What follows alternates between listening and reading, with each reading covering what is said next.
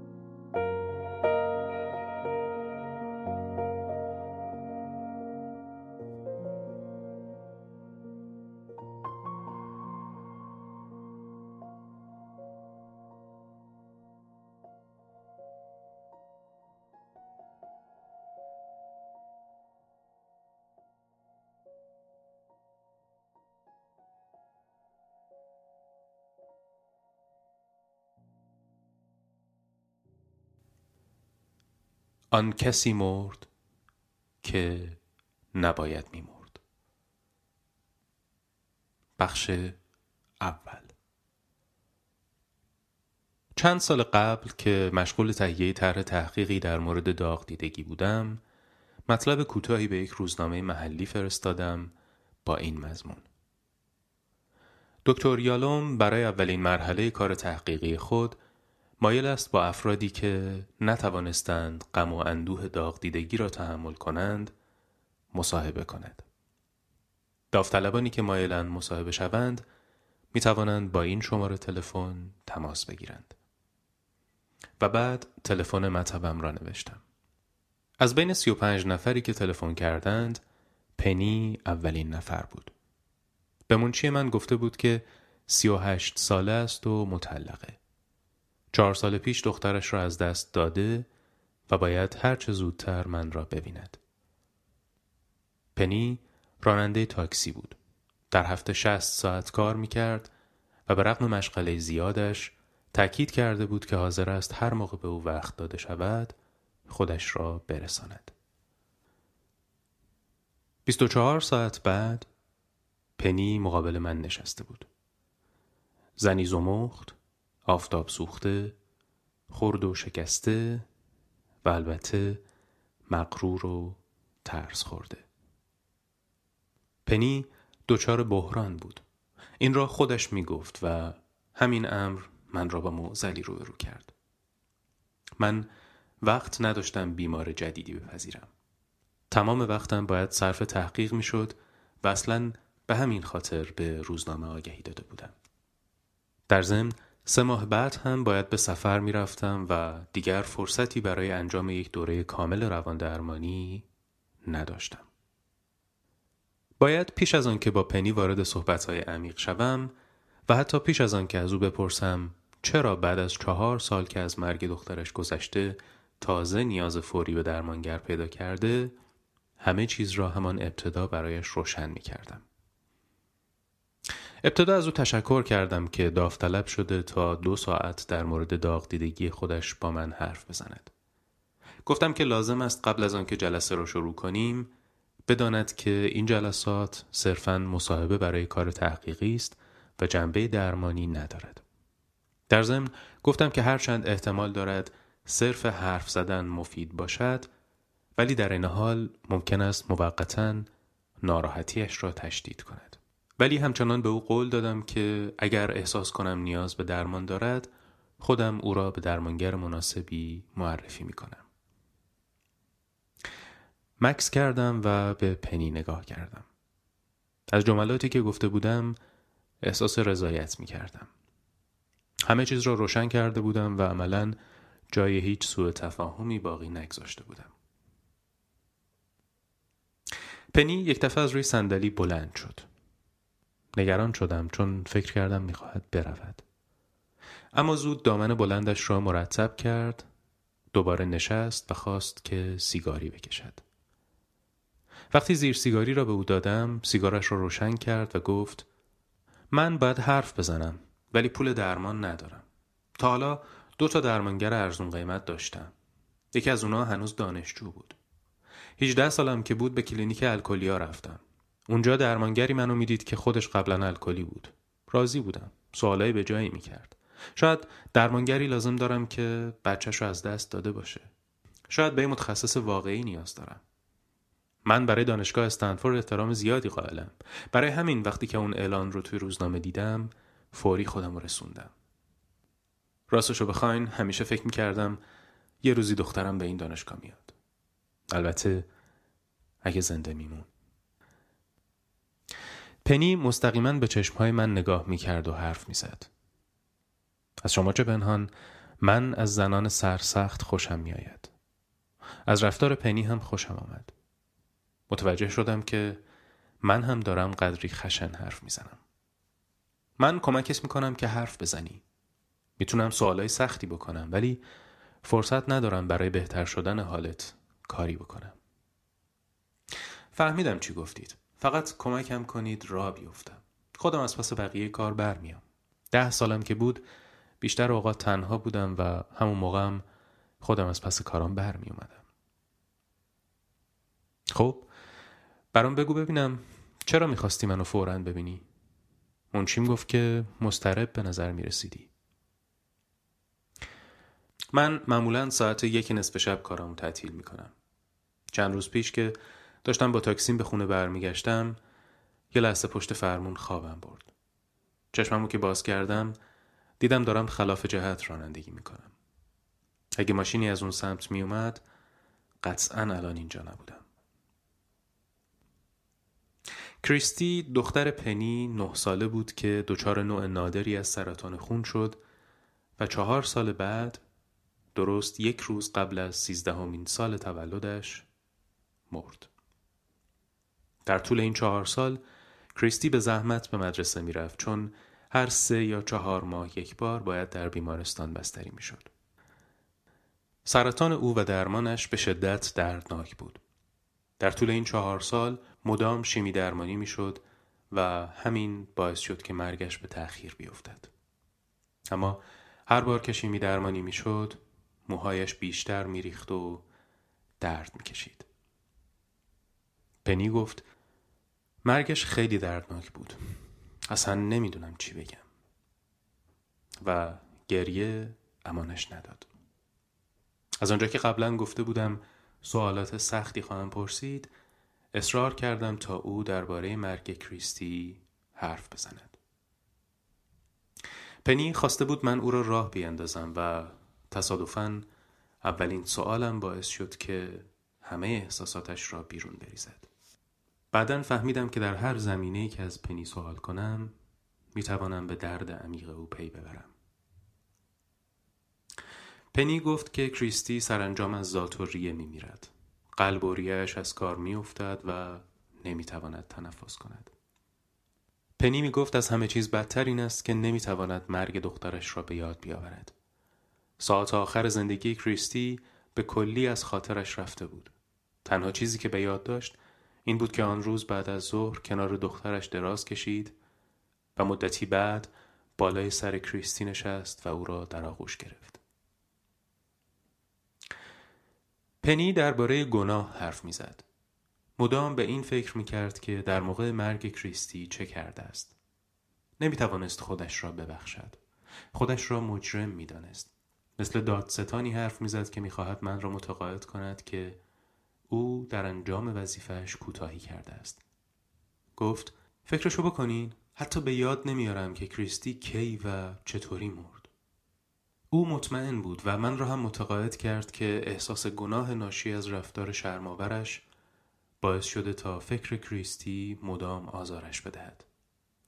و همین باعث شده چهار سال مدام این غم و اندوه شدید را در خودش نگه دارد. به نظر می رسید احساس گناه مشکل اولیه او باشد. پس باقی دو ساعت مصاحبه را به احساس گناه پنی پرداختیم. پنی گناه چیه؟ تو مرتکب چه جرمی شدی؟ اتهام عمده که به خودش میبست این بود که واقعا با کریستی حضور نداشته است. می گفت خیال پردازی می کرده و هرگز به خودش اجازه نمی‌داده باور کند که کریستی می میرد. با وجود اینکه پزشک به او گفته بود کریستی به زودی می میرد و گفته بود که هیچ کس تا به حال از این بیماری جان سالم به در نبرده و با آنکه برای آخرین بار وقتی کریستی را به بیمارستان برد پزشک به او گفت که چندان وقتی باقی نمانده اما او هیچ کدام از این حرفها را باور نکرد. وقتی کریستی دچار زاتوریه شد پزشک به پنی گفت که دیگر کاری از دست هیچ کس بر نمی آید. و آنجا بود که پنی به شدت عصبانی شد و به پزشک پرخاش کرد. در واقع پنی حتی حالا که چهار سال از مرگ کریستی میگذرد هنوز هم مرگ او را باور ندارد. هفته قبل که به فروشگاه رفته بود ناگهان به خودش آمد و دید عروسکی برای کریستی برداشته و می‌خواهد پولش را پرداخت کند. یک بار هم موقع مصاحبه به جای اینکه بگوید ماه دیگر کریستی 17 ساله می‌شد گفت 17 ساله می شود. گفتم پنی چه جرمی مرتکب شدی؟ این جرمه که آدم امیدوار باشه؟ کدوم مادری باور می‌کنه که بچهش میمیره؟ پنی جواب داد که فکر می‌کند آن روزها اصلا کارهایش از روی محبت نبوده و بیشتر احساسات خودش را در نظر می گرفته است. هرگز به کریستی کمک نکرده تا از ترس ها و احساساتش حرف بزند. کریستی چطور می توانست با مادری که تظاهر می کرد مرگی در کار نیست درد دل کند. در نتیجه کریستی ناچار بود با افکار خودش تنها باشد. خوابیدن او در کنار کریستی چه فرقی به حال او می کرد؟ چرا که واقعا به خاطر او و برای او کنارش نبوده است. بدترین چیز این است که آدم تنها بمیرد و او هم گذاشته بود که دخترش در تنهایی بمیرد. بعد پنی گفت که عمیقا به تناسخ اعتقاد دارد. می گفت این اعتقادات از زمانی در او شکل گرفته که نوجوانی فقیر و بیکس بوده و تنها فکری که آرامش می کرده اعتقاد به زندگی دوباره بوده است. می‌خواسته در زندگی بعدی خوشبختتر و پولدارتر بشود. پنی می‌دانست که کریستی زندگی سالمتر و سعادتمندتری خواهد داشت. ولی می‌گفت که به کریستی کمک نکرده و اصلا تقصیر او بوده که مرگ کریستی این همه عقب افتاده بود. کریستی به خاطر مادرش بیشتر زنده ماند. درد بیشتری کشید و دیرتر خلاص شد. هرچند پنی آخرین ساعت زندگی کریستی را به یاد نداشت ولی مطمئن بود آنچه را باید می‌گفت نگفته است. چیزی مثل این که برو برو وقتش رسیده که بری لازم نیست به خاطر من بیشتر بمونی یکی از پسرهای من آن موقع سالهای نوجوانی را میگذراند و همچنان که پنی حرف می‌زد من به پسرم فکر می‌کردم آیا من می توانستم چنین حرفهایی به او بزنم؟ می توانستم به او کمک کنم که بمیرد؟ می توانستم به او بگویم برو حالا وقتش رسیده که بری یک دفعه چهره خندان پسرم روبرویم ظاهر شد و ناگهان استراب و دلواپسی من را احاطه کرد با خودم گفتم نه لابد درمانگرهای دیگر همانهایی که توانسته بودند کمکی به او بکنند مثل من دستخوش عواطف و احساساتشان شده بودند پنی اتاق کریستی را مثل سابق حفظ کرده بود همه لباس ها و متعلقات کریستی در جای خودش بود. حتی تکلیف درسی نیمه تمامش همانطور روی میزش مانده بود. فقط یک چیز عوض شده بود. پنی تخت کریستی را به اتاق خودش برده بود و هر شب روی آن میخوابید. بعدها که با پدر و مادرهای داغدار مصاحبه کردم فهمیدم که این رفتار بین آنها معمول است. فکر می کردم که این رفتار غیرعادی و وحشتناک است و باید کاری دربارش کرد. پس پنی تو از کریستی جدا نمیشی و در واقع زندگی نمی کنی تا بتونی یه طوری با احساس گناهت کنار بیای. دکتر من نمی‌تونم اونو فراموش کنم. چطوری میشه با فشار یه دکمه همه چیزو فراموش کرد؟ پنی رها کردن کریستی به معنی فراموش کردنش نیست. ضمن اینکه قرار نیست هیچ دکمه ای رو فشار بدی. دیگر متقاعد شده بودم که باید فوری به پنی جواب بدم. وقتی محکم به او جواب می‌دادم، او هم انعطاف پذیرتر می شد. می‌دونین فراموش کردن کریستی یعنی اینکه من هیچ وقت دوستش نداشتم. مثل اینه که بگیم این عشق موقتی بوده. چیزی بوده که محو و فراموش شده. اما من فراموشش نمی کنم دکتر. فراموشش نمی کنی درسته. اما این با اینکه قرار باشه دکمه ای رو فشار بدی فرق می‌کنه. او تمایزی را که من بین فراموش کردن و رها کردن قائل شده بودم نادیده می گرفت. پنی برای اینکه بتونی کریستی رو رها کنی باید بخوای. باید به این کار مایل باشی. بیا با همدیگه کمک کنیم تا از تعاطف این قضیه سر در بیاریم. فکر کن کریستی رو رها نمی کنی چون تصمیم گرفتی که همچین کاری بکنی. این کار چه فایده ای برات داره؟ نمی‌فهمم چی میگین. می‌فهمی ببین میگم از چسبیدن به کریستی چی آیدت میشه وقتی میمرد تنها گذاشتمش. همون موقع که به من احتیاج داشت. دیگه نمی‌خوام تنها بذارمش. هرچند بتی هنوز نفهمیده بود چه می‌گویم ولی در تضاد آشتی ناپذیر بین ماندن با کریستی و اعتقاد به تناسخ گیر کرده بود. غم و غصه پنی توی دلش مانده بود. شاید اگر دوباره با این تضاد روبرو می شد می توانست دوباره برای طفلش عزاداری کند. پنی تو هر روز با کریستی حرف می‌زنی. بگو ببینم اون کجاست.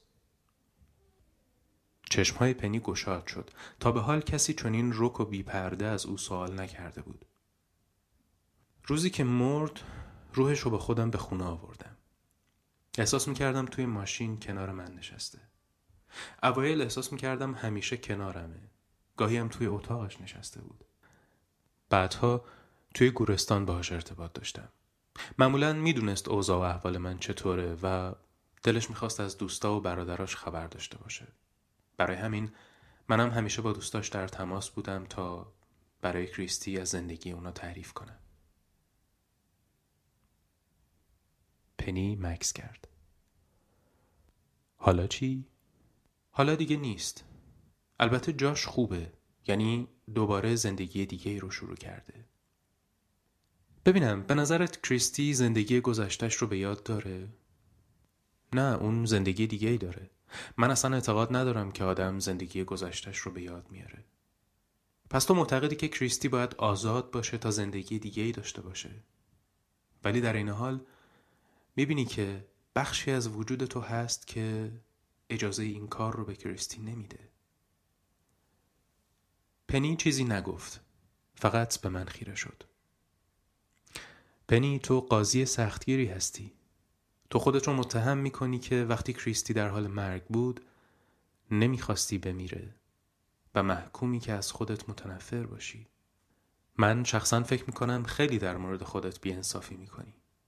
پدر و مادری رو نشونم بده که مرگ فرزندش رو بخواد. اگه بچه من در حال مرگ بود هرگز چنین چیزی رو نمی‌خواستم. محکومیت تو شدیدتر از این حرف است. احساس گناه و اندوه باعث شده ازدواجت از هم بپاشه. مدت محکومیت چقدره؟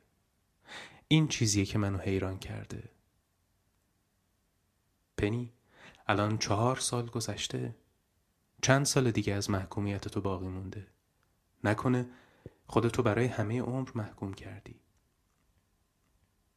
افکارم را جمع و جور می کردم تا ببینم چطور می توانم کمکش کنم تا بفهمد با خودش چه می کند. بی حرکت نشسته بود. به من خیره شده بود. به نظر می رسید نفس نمی کشد. ادامه دادم. تو خودشو به خاطر کاری که چهار سال پیش وقتی کریستی میمرد کردی سرزنش نمی کنی. تو خودش رو به خاطر کاری که همین الان داری انجام میدی سرزنش می‌کنی پنی تو به اون چسبیدی و سعی می‌کنی اون رو توی این زندگی نگه داری. در حالی که می‌دونی اون الان به جای دیگه تعلق داره. اگه بذاری بره به این معنا نیست که ترکش کردی یا دوستش نداری. بلکه برعکس نشونه عشق واقعی پنی. یعنی انقدر دوستش داری که بذاری زندگی دیگه ای رو شروع کنه. پنی همچنان خیره نگاه می کرد. چیزی نمی گفت ولی به نظر می رسید تحت تأثیر قرار گرفته است. احساس می کردم کلامم موثر است و می دانستم که بهترین کار این است که در سکوت با او بنشینم. ولی تصمیم گرفتم حرف دیگری بزنم. البته شاید هم زیاده روی می کردم. پنی برگرد به همون لحظه ای که باید میذاشتی کریستی بره.